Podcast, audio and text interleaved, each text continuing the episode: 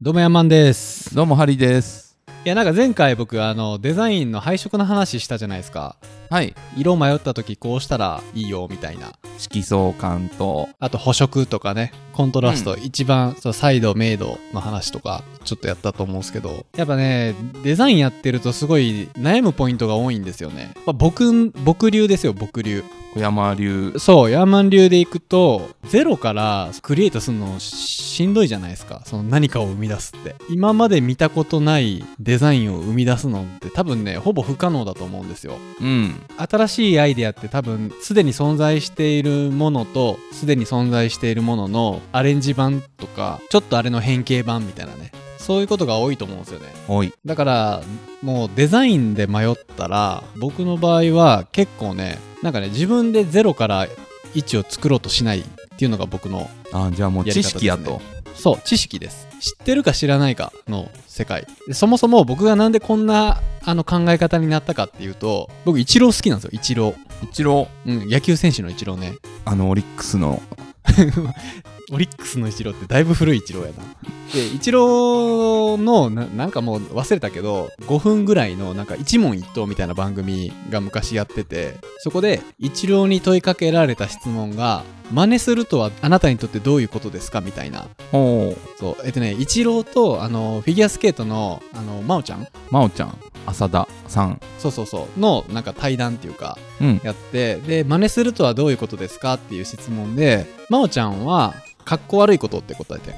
かっこ悪いこと。でその後イチローが同じ質問されてあなたイチローにとって真似するとはどういうことですかって言ったらイチローがヒントを得ることって言ったよねヒント。うんヒントを得ることって言ったよははなるほどねと思ってなんか俺も今までなんか人の真似することってかっこ悪いことって思ってたんですようん。だけどイチローはさらに一歩上行ってるなと思ってなんか自分のヒントを得るために人の真似するんだみたいなねそういうスタンスが僕の中で響いてあんま良くないかもこんな言い方するとあんま良くないかもしれんしれないですけどもうデザインもどんどん真似いいデザインどんどん真似していって自分のものにしていけばいいやみたいなああ、そうですね。うん、なんかそういう考え方あってで、まあ、確かにそのままやっちゃったらパクリパクリデザイナーになっちゃうんで元も子もないんですけどうん。なんか真似することを恐れずにゼロから誰も見たことないものを生み出すのはもう不可能っていうか時間かかりすぎるんでいいデザインを探してそれをアレンジする方が圧倒的に早いなと思って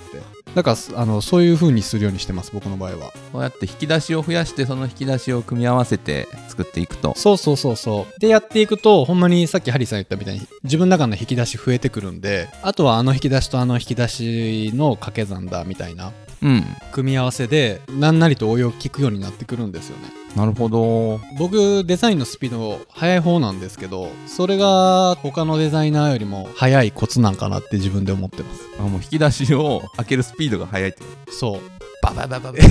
やそうやねそうやね引き出しの数結局引き出しの数が多いっていうことなんかうんな、うんいうん。やもちろんねそのクオリティもありますよその時間があればあるほどいいものできますよそらそらうんだって考える時間まあまあ多いじゃないですか、いやその限られた時間の中であるレベルまでのものを作ろうと思ったらやっぱり引き出しの多さじゃないですかねどうやったら引き出し増えるんですか、えー、やっぱ真似することじゃないですかね真似することかポスターとかジャケットとかがあっチたらラシとかそうそう時間ある時に自分でんもう、ま、コピーしてみるいいですそうねすると記憶に残るんで何かの時に使えるいやー僕も昔はやりましたよそういうのそのデザインを知ってるか知らないかだけ知識の量でデザインのスピードは変わると思いますデザインのスピードっていうかまあ生産性生産性えでもウェブもそうなんじゃないですか知ってるか知らないかいやそうですよ本当にセンスとかはないっすねひらめきとかありますウェブデザインしててあんまないかなアイディアの電球の光り方とかないで しょ仕事しててまあ来た僕はみたいなそっち系じゃないんだよ ねどっちかというとなんか数字をちょっと改善しましょうとかそういうのが多いんであーそっかそっかまあなんかアートディレクターの人とかがそういうのをやるんですかねあんまわかんないですけどいやそれもねだからそのアートディレクターの人たちもその過去にあった自分の経験の引き出しと引き出しの掛け算の連続やと思いますよなんかあれやってみあこんな感じにしてみたいなって思うことも過去に自分がやっぱどっかで見てる情報やったりしますもんうんうんうんまあ僕流ですよ僕 の方法は自分でもう生み出そうとあんまりしないですねダメなことかもしれんけど デザイナーにとってこれダメなことかもしれんけど。むしろもうそれが普通じゃないですかなんか今、迷ったら、いろんな参考サイトあるじゃないですか、ピンタレストとか。なんかウェブデザインとかも、なんかかっこいいウェブデザインとか言って、検あ索りしたまらす、ねなんかまと誰めかサイがトがなんかまとめサイト作ってくれてるし、やっぱああいうのをうまく使う方がいいんかなと思いますね。あ、わからんって思った瞬間に。迷った時はでも見ますね見ます見まくりますね迷った時、自分一人で悩まないでしょ。 なんか自分の脳みそ使って。でも瞑想して出てくるの待つみたいなことはないっすよ、本当にないっすよね。降ってくるのなをい待つのは。その一郎の話と、あと俺、羽生さんもすごい好きなんですよ、将棋の。はいで将棋の羽生さんが言った言葉で俺の大好きな言葉があって将棋士って2000手ぐらい考えるらしいんですよね2000もプロ一流プロ2000手ぐらい考えるらしいの先をおーでなんかそのぐらいの境地に行った時にもう羽生さんレベルになると1局大体長くても147手とか150手ぐらいで一つのあそん勝な負もん終わなっちゃんすうんかですよ将棋ってそんなもんでそんなもんの世界で2000手呼んでるとまあいろいろわかるわけですよね悩んでると迷ってるがごっちゃになってる時があるみたいなねああそれありますね分からなくて悩んでるのか分かってる分かってて迷ってるのかうんみたいなもうその境地で今今自分悩んでんじゃなくて迷ってるなと思ったら直感でいくらしいですね俺この話なんか前やりましたよねやったかもしれないですけ第ど1回でやりました、ね、第1回でやったかはいもう迷ってるって判断した瞬間に直感に従った方が結果、いいみたいなねまあ、デザインもも同じかなと、うんうんうんでもなんか悩んで本の当迷っにてんのかそうらしいですよなんかどっかで聞いた話で3分ぐらいで決めるのと3日考えて決めるのとで結果あんま変わらないらしいんですよね、いやいや俺もそう思うほんまに、まあ、3分はあれやけど1時間悩んだことと1週間悩んだことってうんあんま変わんないような気がするまあででも最近もう悩むこともなくなってきたなあ本当ですかほぼほぼ直感で言ってます全部えー、いや僕未熟なんで悩みますよこの前で言ったらね、うんいいねボタンあるじゃないですかあれのアイコン何が正解なんかなっていうので散々悩みまし たよ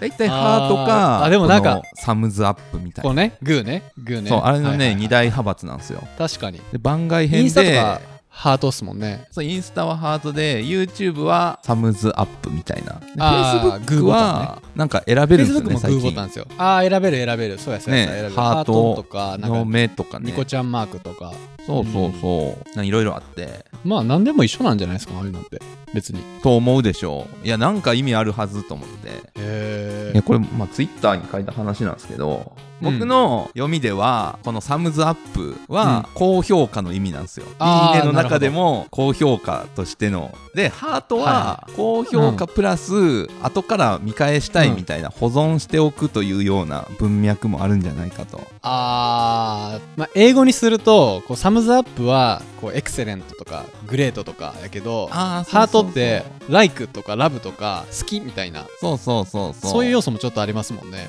うん。あー言われてみれば面白いですねそれツイッターってどうなってんですかどうなってました Twitter はねツイッターサムズアップでしたいや今はハートで初期は星だったんですよ、うん星星ブックマークみたいなそう星って今の文脈で言うとブックマークなんですよ、だかうら保存しておいて後からんそうやね見直すみたいななんかフラッグ立てるみたいなイメージありますね、へーえで結局何にしたんですか僕の中ではもうサムズアップだなと今回はエクセレントエクセレントまあまあそれはね何作るかによっていろいろあるんですけどそれがまあどういう意図でそのボタンつけるかというのでそういうの考えていくこともあるのかというのが今回の学びですねなんかめっちゃいい悩みしてますねいいでしょう めっちゃいい悩みしてんだ最近俺悩むことないからな本当ですか本当に悩むことないなじゃあもうサクサク作れんじゃないですか何でもそうっす悩むことあんまないですね考えることはありますけどねそのいやなんかゆっくり時間使ってめっちゃ自分の好きなデザイン納得いくまでやりたいですねいいじゃないですか。うん本当はね最近あん最近っていうかここ数年それができてないんですよね数年か。まあでもね、基本クライアントワークは、あの、言われたものをうん期待通り以上に答えるっそうですねていうことになるんで、まあ自分の好き嫌いというのもまあ、やっぱ入ってくるとはいえ一番はね、依頼内容に沿っているかみたいなところになってりますから確かにねいや僕ねお客さんによくその直接社長とやり取りすること多いんですけど好き嫌いのベクトルと会社にとってそれがそのデザインがいいか悪いかのベクトル分けてくださいねってよく言うんですよああはいはいはい個人的な好き嫌いか会社にとって意味がある好き嫌いかそうそうそうそうだって違うじゃないですかそれはもちろんまあ単純な話僕は赤色が好きだけど会社にとってこの商品は青の方がいいとかいやそれはそうですだから僕が石原ねさとみが好きだけど、じゃあなんかタレント誰使いましょうっていう時に 赤ちゃん向けにそう石そう原そさうとそうみ使ってもあんま意味ないみたいなそうママタレとか使そううそ方うそうがまあ極端に言えばそういうことなんですけど仕事やってるとねなかなかその辺のベクトルがぐちゃぐちゃになってくる時があってデザイナーにとってもそうなんですよねやっぱ自分の好みってやっぱどっかで出ちゃうと思うんですよ、まあ、感覚の抑え込みそれが大事なんかなと思いますけどうん、まあでもねそれが結構その好きを仕事にすると辛いみたいなとこにね、そうそうなんよでもねそういうのも出していかなあかんかなという気もし気もするんですけどね一方で個性デザインの個性はいうん、まあ何でもかんでもお客さんの言う通り言う通りじゃないけどその最適解を出すことがそのデザイナーにとっての幸せじゃないじゃないないとは思うんですよまあまあねちょっと話最後取れちゃったんですけどまあじゃあ個性は引き出し、まあでも引き出しその自分しか持ってない引き出しとかが結構増えてきたりすると、うんそれは個性につながるいやそうですほんまにそうです悩むポイント時間使ってるポイントをちゃんと見極めるってことですかねうん迷ってるのか悩んでるのかっていうところと悩んでるんだったら早く答えを見つけた方がいいですよねですね。ということですということですまあそんな感じでこんな感じでね、えーこのようにはい今日はもう質問などがあったら、ぜひヤーマンにはい、お便りをお願いしますと。よろしくお願いします。はい、お願いします。よってことで、チャンネル登録、いいねボタン、よろしくお願いしまろしす。くお願いします。それでは、ささよよなならら。